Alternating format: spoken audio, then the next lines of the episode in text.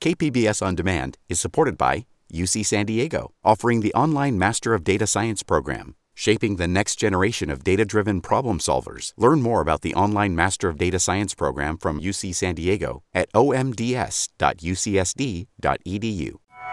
An attack in Lakeside is being investigated as a possible hate crime. The racism is alive, and we have a victim this week from heinous acts of violence. I'm Jade Hindman with Maureen Cavanaugh. This is KPBS Midday Edition.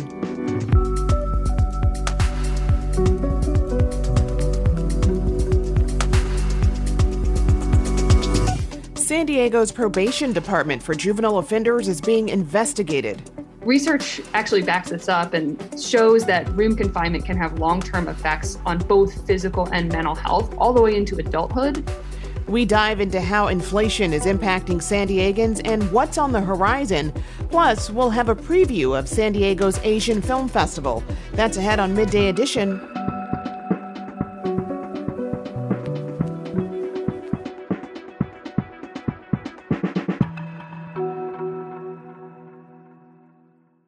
KPBS On Demand is supported by the Museum of Contemporary Art San Diego, offering visitors to the La Jolla campus special exhibitions, collection galleries, coastal vistas, seaside dining, and more. MCASD.org. Last night at a town hall meeting in Lakeside, the sheriff's department told community members that a 16 year old white boy, who they believe stabbed a 16 year old black girl over the weekend, was arrested Monday and booked on charges of attempted murder and a hate crime allegation. Community members attending the town hall say the attack is yet another example of unchecked racism in East County. A new Sandag report shows 70% of hate crimes committed in the county in 2021 were racially motivated. According to the Sheriff's Department, this is the first alleged hate crime it's aware of in Lakeside this year. Joining me now with more details on this developing story is KPBS Race and Equity reporter Christina Kim. Christina, welcome. Hey, Jade. First, how is the 16 year old girl who was stabbed doing? Right. Because the girl is a minor, her name has not been released, and her immediate family was not present at the town hall last night. What we do know is that she was released from the hospital where she was taken by paramedics on Saturday night. According to a longtime San Diego activist who's in touch with the family, Tasha Williamson, her mother is taking care of the victim, and the girl has suffered a collapsed lung. Hmm. Can you tell us what is known about the violent attack that happened in Lakeside on Saturday? According to authorities, an incident took place sometime on Saturday between the 16 year old black victim and the 16 year old white boy before the alleged violent assault. No more information has really been released on what happened beforehand, but what we do know and what the authorities have said is that at 11 p.m., the assailant attacked the 16 year old black girl, stabbing her two times in the back while allegedly yelling racist slurs. He was accompanied by a group of three adults and another minor who witnesses say were also yelling racist slurs. Lieutenant Ray, who heads up the Lakeside substation, says they're also under investigation. As I mentioned, the victim was taken to the hospital by paramedics, and the alleged assailant was arrested on Monday on charges of attempted murder and hate crime allegations. And the sheriff's department charged the 16 year old white boy who they believe stabbed the 16 year old victim, but community members say that adults who are believed to have been present during the attack, didn't stop it and are also alleged to have yelled race, racial slurs. Uh, they're saying they should also be charged. What can you tell us about that? Right. That's something I heard a lot last night in the two hour community meeting. You know, people were upset. And one thing that community members kept on saying over and over again is we understand that the minor has been arrested and is going to be charged. But what about the three adults? What responsibility do they bear as their guardians and as adults who are witnessing the situation and really not standing in the way. What was said by Lisa Weinreb, who's the chief deputy of the juvenile branch of the district attorney's office, is that even though it's horrific behavior, she said. She can't prosecute a parent for standing by. She says the law specifically dictates that if someone's a bystander and does nothing more, then it's not a crime. I think where people were getting especially emotive is that this hate crime allegation, right? And once again, a hate crime, you can't be prosecuted for a hate crime just for using hate speech. That alone is not enough of, of, of, a crime to be prosecuted for under this hate crime allegation. So I think all of those things were kind of getting swirled and really impacting the community and, and making them just really upset at what happened. Why did the sheriff's department decide to hold a town hall meeting in response to this crime? Right, precisely for what I'm saying. Again, there's just so many feelings that have been brought up in the wake of this violent incident. The sheriff's department, you know, said this isn't really typical for them to host these town halls. They're quite rare, but they wanted to start a dialogue and really answer the community's questions about what happened over Easter weekend. You know, they're really aware that the community is hurting and that it's brought up a lot of larger issues, specifically for black people and people of color who repeatedly have said that they don't feel safe or protected when they're in East County. And let's talk about that a bit more. What did community members you spoke with have to say about how this fits into a pattern of racism in East County? Right. I mean, I, this was something was repeated a lot last night was just black people from all over San Diego County saying that the minute they either moved to San Diego from outside of California, outside of San Diego, or, or even growing up here, they've just constantly have heard that East County is racist. There's all this kind of rhetoric about not feeling safe and about really not venturing out towards East County. Danielle Wilkerson, who's the co founder of the East County BIPOC, she was raised in East County and she said the following and it is a running joke that East County is racist. You've heard Klantee, you've heard White Hills, you've heard all of the things that people put a layer of humor on top of. But that humor is damaging because the racism is real, the racism is alive, and we have a victim this week from heinous acts of violence. Mm. So, uh, what has the victim's family had to say about how this crime is being handled by authorities? Yes. Again, the family was not present at last night's town hall meeting, but according to Tasha Williamson and Danielle Wilkerson of East County BIPOC, who set up the GoFundMe for the family, they say that the family doesn't believe that all the witnesses were properly questioned at the time of the incident and that they were upset that the suspect's home wasn't searched. Furthermore, they say that the family really wants to see the three adults charged as well as the minor, and they want to see if there's any federal charges that can be brought forth due to the incident. So, what happens next? So, a lot of things are happening next. Today, Wednesday, the charges which have been under review are expected to be filed. And tomorrow, the alleged assailant will be showing up in court tomorrow morning. Lieutenant Ray did say that he is open and committed to having another town hall in the next three months to keep the dialogue going. And as for the community members that were present, several organizers have said that the dialogue wasn't enough. They don't feel properly heard. And so they are planning a protest on Saturday to decry what they perceive as white supremacy going unchecked in East County. I've been speaking with KPBS race and equity reporter Christina Kim. Christina, thank you. Thank you, Jade.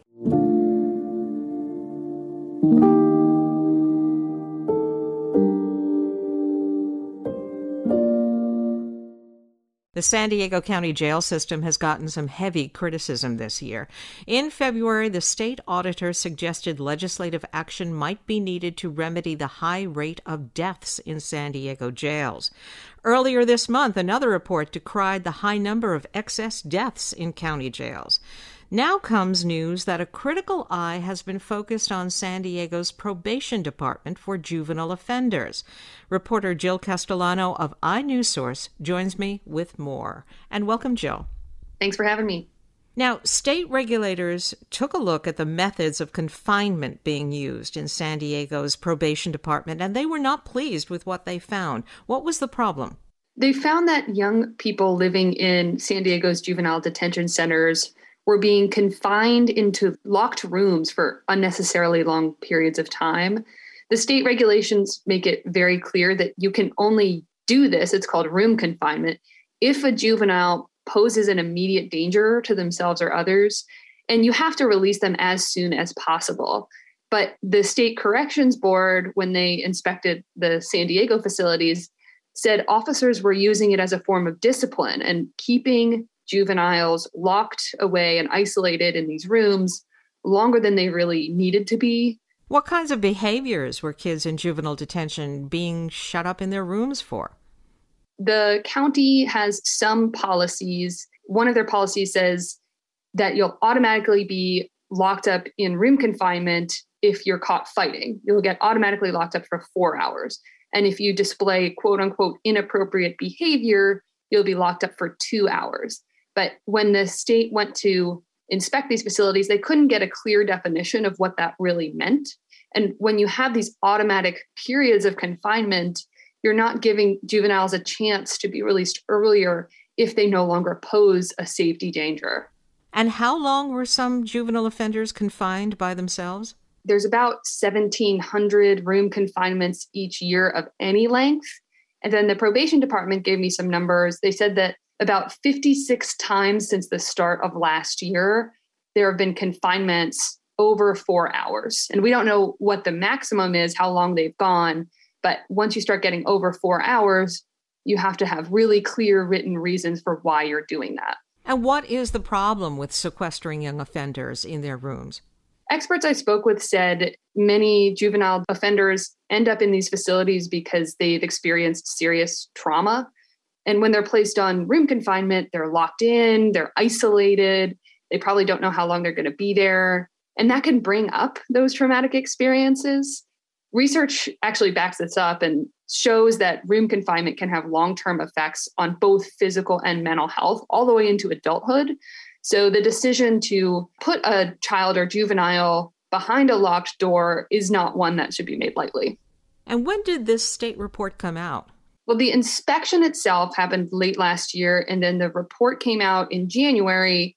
And then by March, the county submitted a corrective action plan to describe what they were going to change.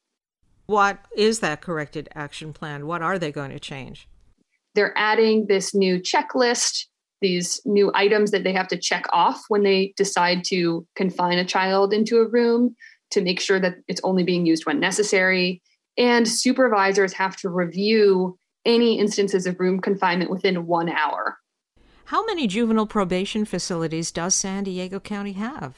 It's actually in flux right now. There are two fully operating facilities currently. There's the East Mesa Detention Center for juveniles whose cases are going through the court system that can take a few days or a few months. And there's a new youth transition campus that opened in January that's in Kearny Mesa. And it's for juveniles who are found true, which is the juvenile court's version of guilty, and are sentenced to out of home rehabilitation. So they're typically there for a year or more. The East Mesa Detention Center appears to have a number of problems, not just too much room confinement. Isn't that right? Yeah, the San Diego Juvenile Justice Commission reviewed uh, the East Mesa facility last year, and they were had a number of concerns. One is the commission has been asking probation officers to stop using pepper spray on juveniles for years now. I saw these in reports going back to 2017, but it's still being used dozens of times each year. So that has come up. And there were other concerns too, like there are not enough nurses or clerical staff, employee morale was very low and the leadership was not being transparent with staff at all. So, during all these problems, though, there's been a juvenile justice overhaul going on in San Diego. Can you give us the highlights of that effort? Over the past five years, the probation department has been working with the Board of Supervisors and local nonprofits and uh, with national groups like the Council of Juvenile Justice Administrators to modernize juvenile detention in San Diego so that new youth transition campus in Kearny Mesa is a part of that. It's a $150 million project built based on what the research has shown helps juveniles recover from whatever may have got them committed in the first place and then reintegrate back into society eventually. They've got education programs on site and clinicians to help with behavioral issues. And they also have things like a basketball court and a garden and an amphitheater and that's just one facility. There is another facility under construction as well. I've been speaking with Jill Castellano of iNewsSource. Jill, thank you very much. Thank you.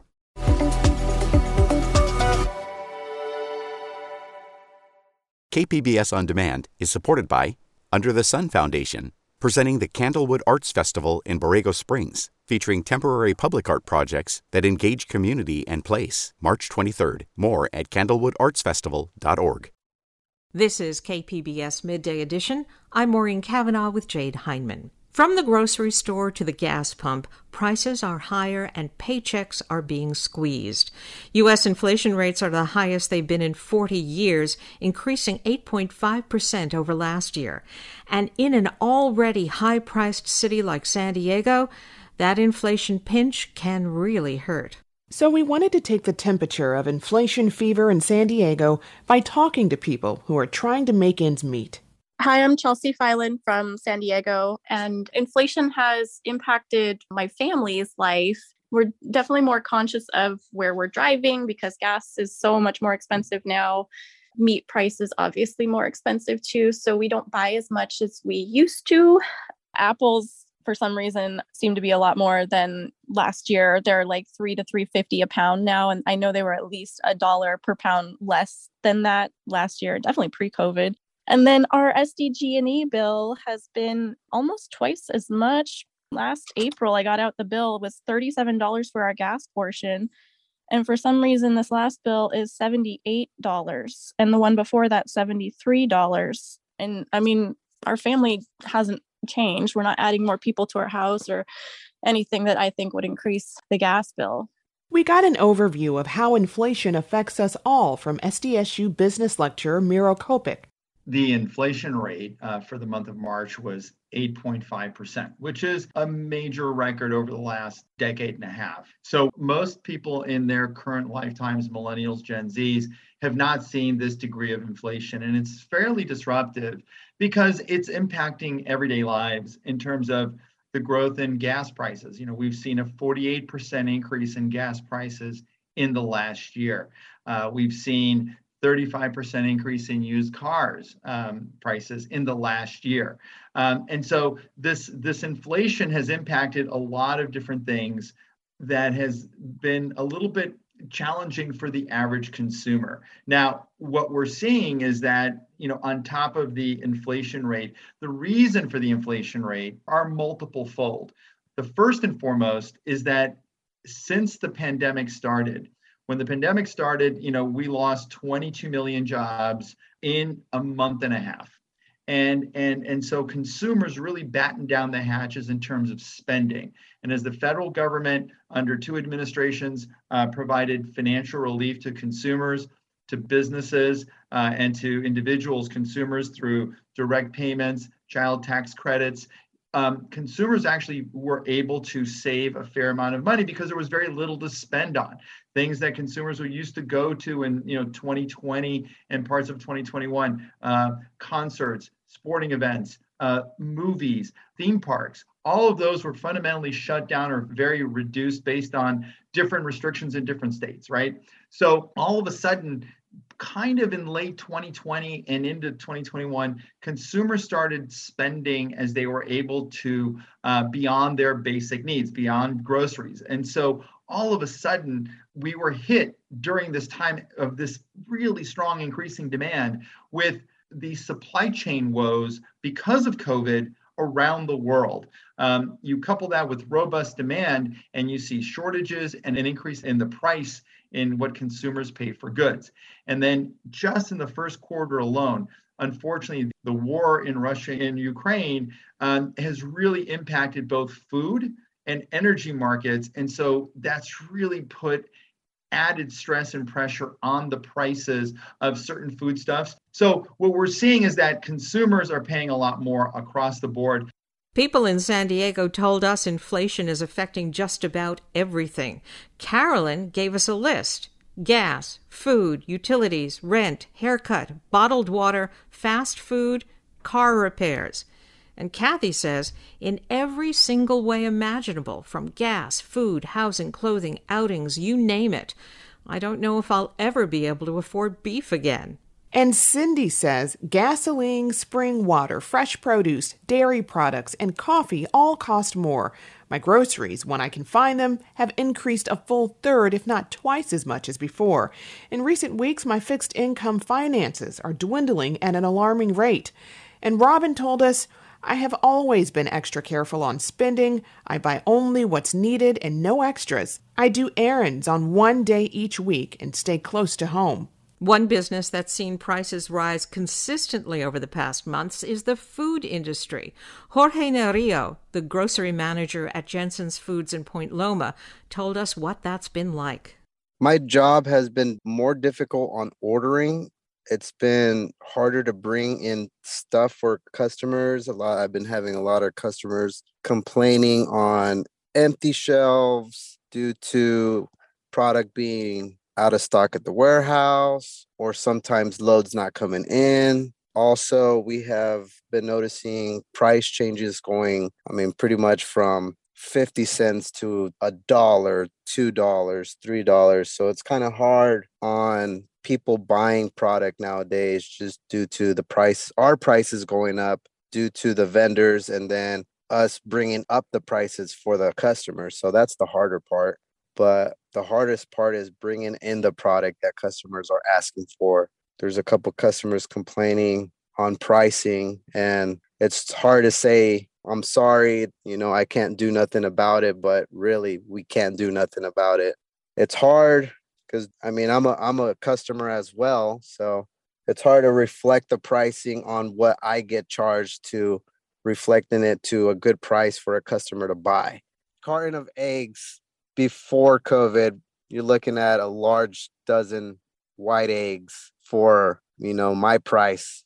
I sell it to the customers at 199 due to now a dozen of white eggs are 399 that I'm selling now and organic eggs went from me selling them 3.99 to a price of 6.99 almost 7.99 for a dozen. And then milk prices went from a gallon of 2.99 to almost us selling it at $5 a gallon. The main items are pretty much refrigerated meat products um, frozen foods are going up. Also in the dairy we've noticed milk, cheeses are going up. On the dry section, we've been noticing the bread going up. We've also been noticing canned foods. And our main problems that we are noticing is glass products. Anything that's in glass has been a big issue due to either shortage of glass jars or glass bottles. So that's what we've been noticing that either the prices are going up or we're getting a big shortage on product. So, is there any relief in sight? Once again, here's SDSU business lecturer Miro Copic. What we're seeing in this instance is that the cost of inputs to the to manufacturers, so the producer price index, this is materials that manufacturers buy, was up 11.2%. So what we're going to likely see in the next two to three months is inflation still being pretty aggressive at that 8% or a little bit higher level before it peaks and kind of drops off. We'll continue to monitor the cost of inflation in San Diego and its impact on the community. A big thanks to our experts and the KPBS listeners who participated. This segment was produced by KPBS Midday Edition producer Emlyn Mohebbi.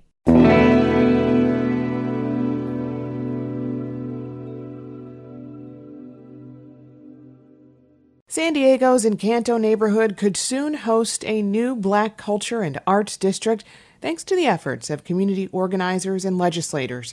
The City Council's Economic Development Committee heard the proposal for the new district for the first time last week. If created, the new district would exist along several blocks of Imperial Avenue. San Diego Council President Pro Tem Monica Montgomery Steppe is among the proponents of a new arts district, saying it would honor the hard work and contributions of black community members. And she joins us now. Welcome back to the program, Monica. Thank you so much for having me. So, first, give us a little history of Encanto and why this particular area of San Diego is so rich with Black culture and arts. Yes, well, I'm very excited to be working with community members to designate these eight blocks of Imperial as the Black Arts and Culture District. And what that also implies is that we will be honoring and uplifting the contributions of Black people in San Diego, you know, historically. This effort started way back when uh, with Councilmember George Stevens and then Councilmember Charles Lewis. And what they really envisioned was a sense of place for everyone that would specifically be geared to you know honoring black folks in san diego so it's been decades but we're here and even though you know there's been a lot of community advocacy around it we're still sort of at the beginning of realizing what this really could be so i'm very excited about it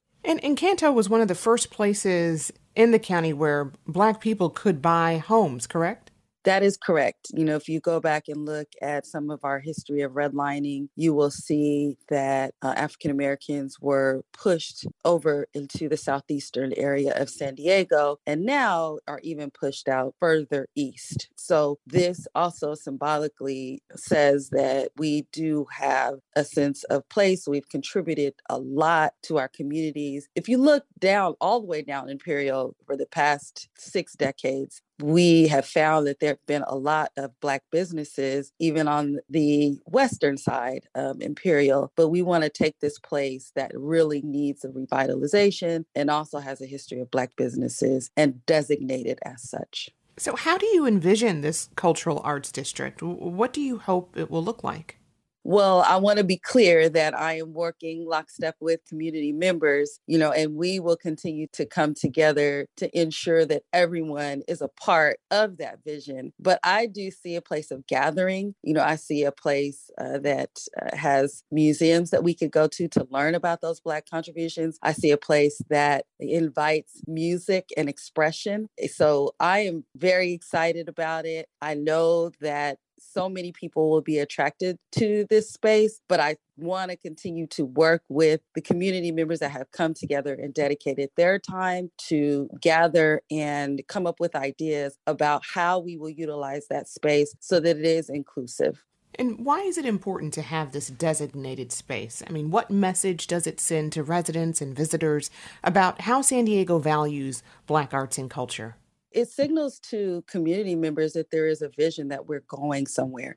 You know, so often we hear about Imperial Avenue and it's looked the same way for many, many, many years. And so what this designation does is twofold. It does send that message to community members that there is a vision for the place and that we are working on making it what the community deserves for it to be. But also from a policy perspective, it helps us to then provide design guidelines and send the message to investors, developers who want to come into this area that it is a designation and that what our plans to revitalize the area, we will have to work on those plans together. And they will be under the umbrella of a Black Arts and Culture District. You've touched on this, but what will this mean for the current residents of the area? It will mean we can work together to revitalize the space it will mean there's a specific purpose around it. It will mean that we are honoring former council members and community members of what they've always wanted to see and have on display for the rest of San Diego. Many of our members know about a lot of those historic contributions, but now we can showcase it for the city, for the region, for the state, for the nation. And that's a wonderful thing for the residents to know that we're pushing, we are working. We've had to do a lot of things with community members to ensure that we're all on the same page. But now the resolution is moving forward to full council. We had a lot of support for it in the Economic Development and Intergovernmental Relations Committee. It not only just votes, but just really sound support from my colleagues. And I'm hopeful that it will be the same way when we go to full council. But for the residents, we are working hard to give our community what we deserve. And this is a part of that vision. And lastly, what's been the response to this news? People are overwhelmed. Folks are very, very excited. Uh, I am so happy. We, it's not every day, especially during this time, that we get a lot of good news, but this has been overwhelmingly exciting uh, for people who've been working on it for a very long time, folks that are just now hearing about it. There's a, so much energy around it, and I'm hopeful about the future of the Black Arts and Culture District in District 4. I've been speaking with San Diego Council President Pro Tem Monica Montgomery Steppe. Thank you so much for joining us today. Thank you so much for having me and highlighting the Black Arts and Culture District.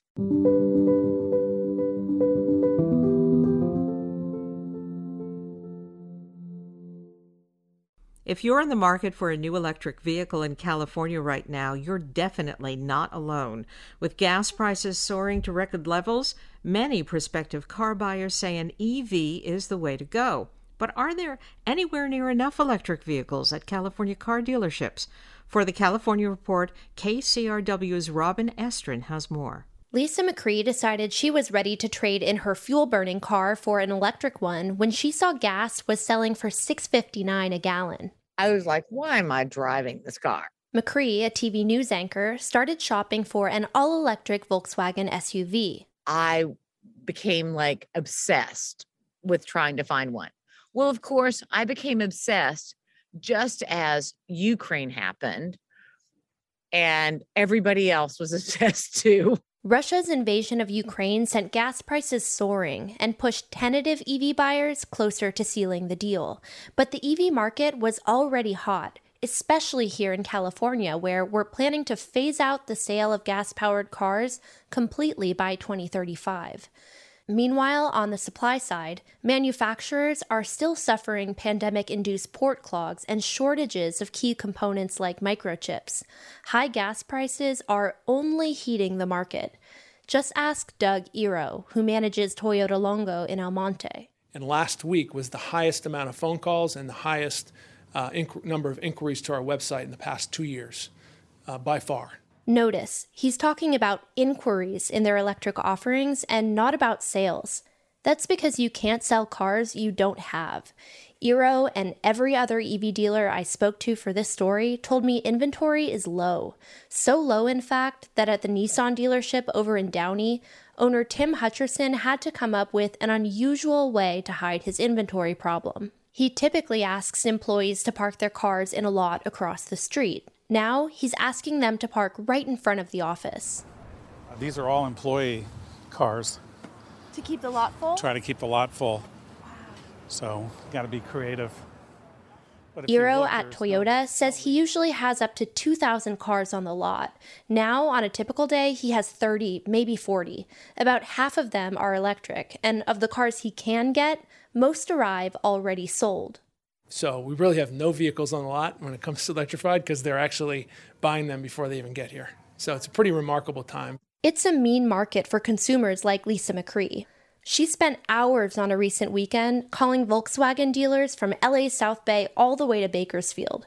Not one had a car to sell. But then, on a recent morning about 10:15 a.m., McRee got a text. It was Johnny from Volkswagen South Coast saying, Good morning, Lisa. I have an ID Pro for sale. No markup. Let me know if you want to get it. Won't last a day. And he sends me pictures. I didn't get it until 11:36. I said, "Fantastic, no mileage." And he went, "Sorry, sold." New car, sorry, sold. The price at the pump is painful, but so is a fruitless search for a car that doesn't exist. That's why McRee's decided to call off her search for now it is going to settle down. I can suffer through it, you know, suffer through the gas price and the guilt for a, a few more months. I'll get an EV when things aren't insane. It's unclear just when things might settle down, but it's likely to be a while. So says Joseph McCabe, a market analyst and CEO of Auto Forecast Solutions. My general advice is if you don't have to buy a vehicle now, don't buy a vehicle now. You're not going to get a deal. Let's put it that way. And here's more bad news. Most people need to take out a loan to buy a car, and borrowing money is about to get more expensive. The Federal Reserve recently raised interest rates a quarter percent and is expected to raise rates again up to seven more times this year. That means by the time supply chains ease up and more cars hit the market, a car loan is likely to cost you hundreds of dollars more per year. I'm Robin Estrin in Los Angeles.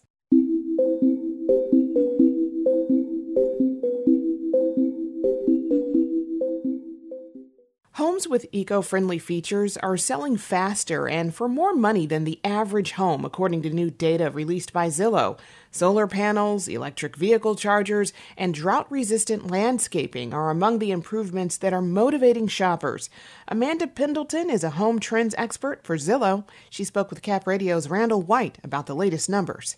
People seem to be concerned about energy bills. Is this a newer motivating point? I think it certainly is. You know, our, our consumer housing trends report from last year found that uh, more recent buyers are more likely to say an energy efficient home is very or extremely important. About 67% of them said it was very important to them. So, yes, I think energy costs and energy savings are top of mind for today's buyers. I see that solar panels help boost the selling price and shrink the number of days the home is on the market. What about battery walls? I didn't see that on the list. Battery walls was not something that we took a look at in this particular analysis. Uh, and I think right now it's still a feature that's pretty niche. But I, I think as people start thinking about their homes and about how they can save money on energy, uh, we're going to start seeing more of that in homes. And apparently, people are getting serious about driving EVs and charging them at home. Absolutely. Electric vehicle chargers can help sell a home as much as 10 days faster than similar homes. Uh, EV chargers were one of the top features in terms of days on market speed. And Amanda, solar and chargers are not cheap. Is the boost when selling worth the additional costs at this point? You know, this analysis didn't take a look at ROI or the return on investment of installing some of these features into your home. You know, the best way to take a look at these features is that they really signal something about a home. So if you have an EV charger, chances are your home is a little bit more modern. It's been updated. It's got a lot of other great amenities that buyers are looking for. And along those lines, smart home features seem to be attractive to shoppers. Yeah, absolutely. We saw that homes that have programmable thermostats or smart sprinkler systems and smart lights can sell up to six days faster than expected. So tech heavy homes are certainly desirable for today's buyers too. And it's not just the high tech, large scale gadgets that are helping to move these homes. It can be something as simple as double pane windows. Double pane windows were surprisingly really desirable by today's buyers. You know, we found that homes with listing descriptions that mention double pane windows can sell a week faster than similar homes and for 1% more than expected. And I have to ask you this being in water thirsty California, drought resistant landscaping is a big selling point. Yet, drought resistant landscaping can help a home sell as much as 10 days faster than similar homes. Uh, so, people are becoming increasingly conscious of their ecological footprint and they want landscaping that's not going to cost an arm and a leg, that's sustainable too. Finally, Amanda, there is concern about climate change and how that can affect the size and scope of natural disasters.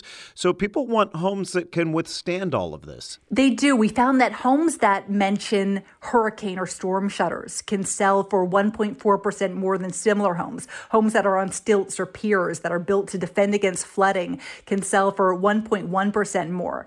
And relevant to the West Coast, homes that have undergone seismic retrofitting to make them more resistant to earthquakes can sell 19 days faster than similar homes. So, yeah, I think climate change is absolutely impacting what buyers are looking for in a home and how they want to live.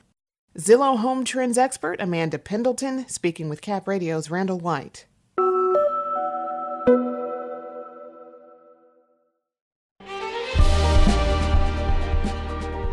Hi, I'm Bill Hoehn. And I'm Ted Hoehn. Over the past 50 years, our family has brought many world class dealerships to Carlsbad, including Mercedes Benz, Porsche, Audi, Honda, Acura, Jaguar, and Land Rover. That's right. This year we're celebrating 50 years in Carlsbad. So, on behalf of the entire Hoehn family, we want to thank San Diego. Throughout the years, we've taken tremendous pride in meeting and even exceeding our customers' automotive needs. We value the relationships with our clients and look forward to serving you for years to come. We invite you to visit one of the Hoehn Carlsbad dealerships or hoehnmotors.com.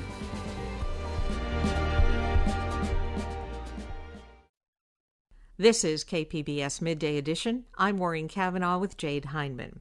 The 11th annual San Diego Asian Film Festival Spring Showcase kicks off tomorrow. It serves up eight days of what it calls fresh Asian cinema from then and now. There will be more than two dozen films from around the globe, from animation to documentary, science fiction to lush melodrama. KPBS arts reporter Beth Accomando gets a preview of the festival from artistic director Brian Hu. Brian, you are about to launch an in person spring showcase this week, and your opening night film is an interesting one called Anita. It's a biopic of singer and Hong Kong superstar Anita Mui.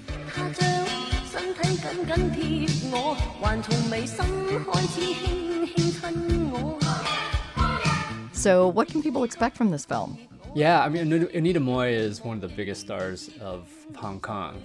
I mean, and I'm also thinking about this now because this idea of Hong Kong cinema, this golden age of Hong Kong, it feels like it's gone, right? Like Hong Kong cinema isn't what it used to be, especially now that it's been so integrated with mainland China. And so, this idea of a star that's so quintessentially Hong Kong, who sings in Cantonese and yet is still popular everywhere, is kind of a some, something that you can see, you can understand why people are nostalgic for a figure like her. And so, a film like this became out and it was a it was kind of a big deal in Hong Kong. It got nominated for all the awards. I love this movie because this allows me to relive certain moments of that time. And with Anita Mui as a, a figure who kind of uh, it's not really a spoiler, but she passes away at the end of the film, and we can say goodbye not just to Anita, but to a certain version of Hong Kong. One of the things I really love about this spring showcase are the older titles. There's a quartet of films directed by an actress. And I only got to see two of them Love Letter and Love Under a Crucifix. But why do you feel it's important to include these older films alongside brand new releases? Yeah, this is something we try to do every year for our spring showcase. We dedicate an entire day to a topic from the past. And I mean, partly it's because I'm a film scholar, a historian, and this is why I love going to film festivals. I don't just want to watch the, the newest, but I want to see, I want to rediscover classics, especially ones that we either didn't know about or that were not available. So that's that's the case with this year's series on Kinuyo Tanaka. Um, Tanaka was is most famous for being an actress of films by like Kenji Mizoguchi, and she she was in like 250 films. She was one of the biggest actresses in Japan, uh, from the silent period all the way to like the 1970s. Like a little blip in between in her career in the 50s and 60s, she said, hey, "Look, I want to direct," and everyone looked around and said, "Wait, really? Wait, what does that what does that mean for?" A woman to direct in a place like Japan. I mean, not just in a place like Japan, like in the 50s and 60s, there were few women directing anywhere in the world, especially in the in mainstream cinema. And so here in Japan, you have major studios backing a, a female filmmaker, and there was a lot of resistance. But she pulled off six feature films. We're going to be showing four of them. At least one of them is a is a stone cold masterpiece. and when I watched it, I think I thought, how did we ever think about 1950s Japanese cinema without a film like Forever a Woman, which is not just the high high level of of cinematic craft, but also like one of the few films I've ever seen from this era about breast cancer, and not from a from a perspective of victimhood, but of like if I get breast cancer, how does that affect my family? How does that affect my sexual desires? How, how do I reinvent myself in a scenario like this? And it's still very powerful to watch. And for your closing night, you are bringing back a very powerful documentary that is both contemporary in terms of when it was made, but looking back to a case that was very important for Korean Americans. Yeah, the film's called Free Chol Lee. And Chol Lee was a Korean American living in Chinatown in the 1970s, uh, uh, San Francisco Chinatown kind of a ordinary guy. He wasn't really he like got got got mixed up with you know some gangs and everything. But regardless of what his background was, he was wrongly accused of murder and then wrongly convicted of murder. Oh, I was not an angel on our side. At the same time, I was not the devil. But whatever I was on our side does not justify to frame a person to put him in prison for murder he did not commit. That is no excuse. So his case can happen around the same time that in the Bay Area you have a lot of young people who were starting to see themselves as Asian American activists. And so he became a symbol for the possibility of Asian Americans, regardless of your background, right? You could be Japanese American, you could be Chinese American, you could be Korean American, Filipino American. They realized that actually the kinds of prejudices within the legal system, within the criminal justice system, that led him to being wrongfully convicted could happen to any of us. And so his case started this kind of national movement for thinking about what does it mean to get Asian American justice. So the film follows his case, but also his his life. And as it turns out, his life is way more interesting, or not is is there's way more to his life than just this case and just the movement it inspired, but just that you know like people are complicated. Is there anything else you'd like to highlight about the back in person uh, spring showcase this year? We're doing a special thing that we've never done before, which is highlight a book. So there's a book that came out earlier this year called Rise a pop history of Asian America from the 90s to now. It's it's assembled by three of the major figures of Asian American journalism. So that's Jeff Yang, Phil Yu, and Philip Wang.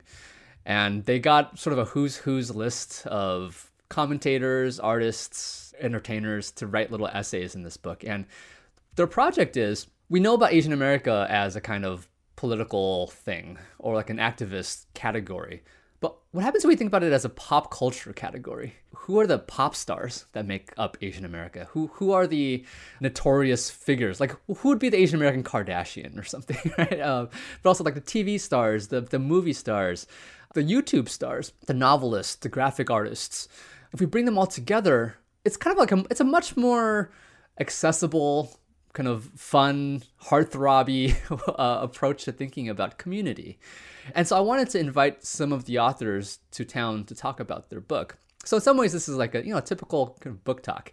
For us, it's another way of thinking about we're not here just to celebrate Asian American filmmakers, but all Asian American storytellers, and you know that that seems to be so. So why not books? And Brian, for anybody who may miss the spring showcase, you have curated a collection of films for Criterion, which people can find and kind of get a little education uh, virtually. Yeah, so right now on the Criterion channel is a program called Asian American Filmmaking 2000 to 2009. And really, the, these are the films that I watched at places like the San Diego Asian Film Festival during that decade. I don't know, these films are hard to find now. They're, they're less than, they're like 15 years old. And yet, they're as difficult to find as like a silent movie. maybe they came out on DVD, maybe they didn't. And even if they came out on DVD, they're probably through small little distributors that don't exist anymore. You know, part of the same impetus that makes me want to show Kinuyo Tanaka films that we don't know about is the same one that I want to, to bring to Asian American cinema that is not even that old yet. And so, yeah, these films, we have 20 films, a combination of feature films, short films on the Criterion channel, and it's going to run for a few more months. All right. Well, thank you very much for talking about this year's spring showcase and uh, your little curated collection of Criterion films. Thank you, as always. That was Beth Accomando speaking with Brian Hu. The 11th annual San Diego Asian Film Festival Spring Showcase runs April 21st through the 28th at the Ultra Star Cinemas, Mission Valley.